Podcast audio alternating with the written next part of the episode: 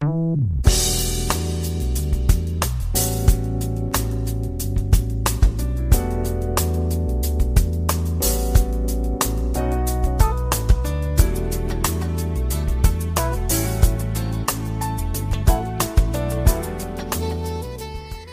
友们，大家好，欢迎如约来到蔡老师健康讲堂，我是您的蔡老师。今天呢，我们继续研读《中国居民膳食指南（二零一六）》。今天我们要学习的是《中国老年人膳食指南》。老年人膳食指南中所指的老年人为六十五岁以上的人群。是在一般人群指南的基础上，对老年人膳食指导的补充说明和指导。按照我们国家第六次人口普查的结果，到二零一五年，我国六十五周岁及以上人口为一点三七亿，占总人口的百分之十点一。其中呢，高龄老人口数量超过两千三百万。并且以每年约一百万的数量增加。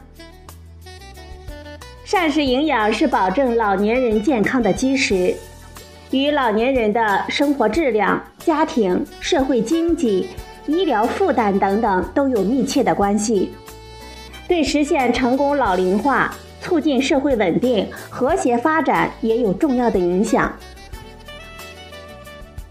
老年人呢，与青年和中年时期相比，老年人的身体功能可能会出现不同程度的衰退，比如咀嚼和消化能力的下降、酶活性和激素水平的异常、心脑功能的衰退、视觉、嗅觉、味觉等感官反应迟钝、肌肉萎缩、受体组织量减少等等。这些变化呢，可以明显的影响老年人的食物摄取、消化和吸收的能力，使得老年人营养缺乏和慢性非传染性疾病发生的风险增加。因此呢，针对这些问题，我们对老年人的膳食应该提出指导，就很有必要了。老年人除了身体功能有不同程度的衰退。大多数营养需求与成年人相似，因此，一般人群膳食指南的内容也适合于老年人。老年人膳食指南补充了适合老年人特点的膳食指导内容，就是在帮助老年人更好地适应身体功能的改变，努力做到合理膳食、均衡营养，减少和延缓疾病的发生和发展。延长健康的生命时间，促进在中国实现成功的老龄化。首先呢，我们看一下老年人膳食指南的内容提要部分。老年人和高龄老人分别是指六十五岁和八十岁以上的成年人。由于年龄的增加，老年人的气管功能会出现不同程度的衰退。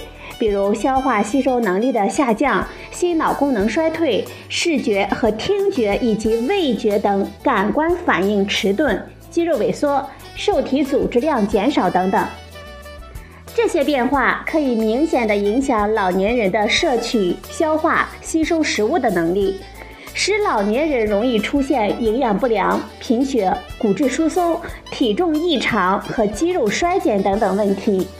也极大地增加了慢性疾病发生的风险，因此，老年人在膳食及运动方面更需要我们特别的关注。老年人的膳食应该食物多样化，保证食物摄入量的充足。消化能力明显降低的老年人，应该制作细软食物，少量多餐。老年人身体对缺水的耐受性比较低，要主动饮水。首先选择的是温热的白开水。户外活动能够更好地接受紫外线的照射，有利于体内维生素 D 的合成和延缓骨质疏松的发展。老年人常受生理功能减退的影响，更容易出现矿物质和某些维生素的缺乏。因此呢，我们应该精心的设计膳食，选择营养食品，精准的管理健康。老年人应该有意识的预防营养缺乏和肌肉衰减，主动运动。老年人呢，不应该过度的苛求减重，应该维持体重在一个稳定的水平，预防慢性疾病的发生和发展。当非自愿的体重下降，或者是进食量明显的减少的时候，应该主动的去体检和进行营养咨询。老年人应该积极的主动参与家庭和社会的活动，主动与家人或者是朋友一起进餐或者是活动，积极快乐的享受生活。全社会呢都应该创造适合老年人生活的环境。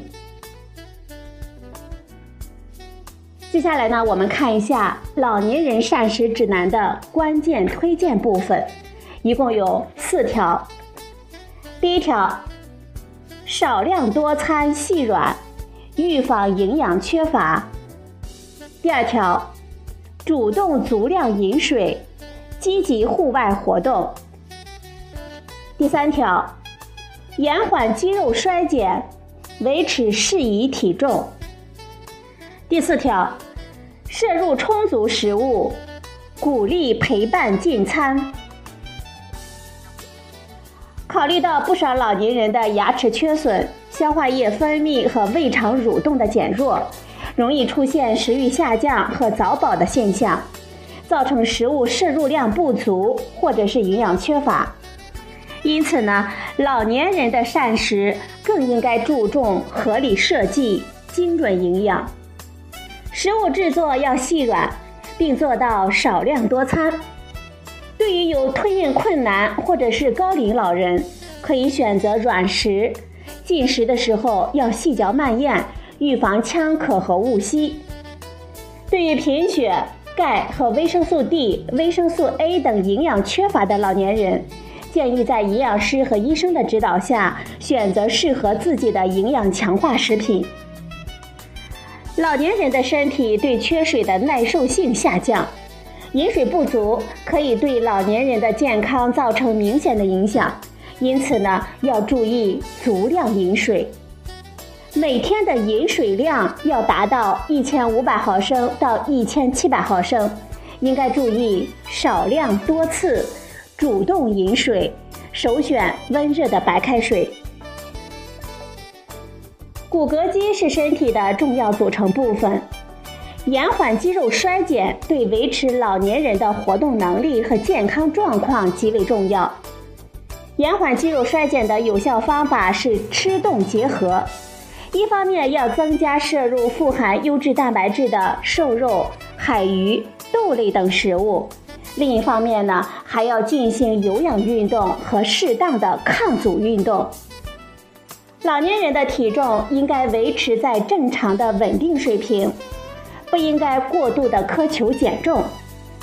体重过高或者是过低呢，都会影响健康。从降低营养不良风险和死亡风险的角度来考虑，老年人的体质指数不应该低于二十这一个数值。我们鼓励通过营养师的个性化的评价来指导和改善老年人的适应体重。户外活动呢，能够更好的接受紫外线的照射，有利于体内维生素 D 的合成，延缓骨质疏松和肌肉衰减的发展。因此，老年人应该积极的进行户外的活动，积极主动的参与家庭和社会的活动。鼓励与家人一起进餐，主动的参与烹饪。对于独居的老年人，可以去集体的用餐点，或者是多与亲朋好友一起用餐，或者是活动，以便摄入更多的丰富的食物和积极的参加集体的活动，增加接触社会的机会。好了，朋友们。今天呢，蔡老师给大家研读了《中国老年人膳食指南》的内容提要部分。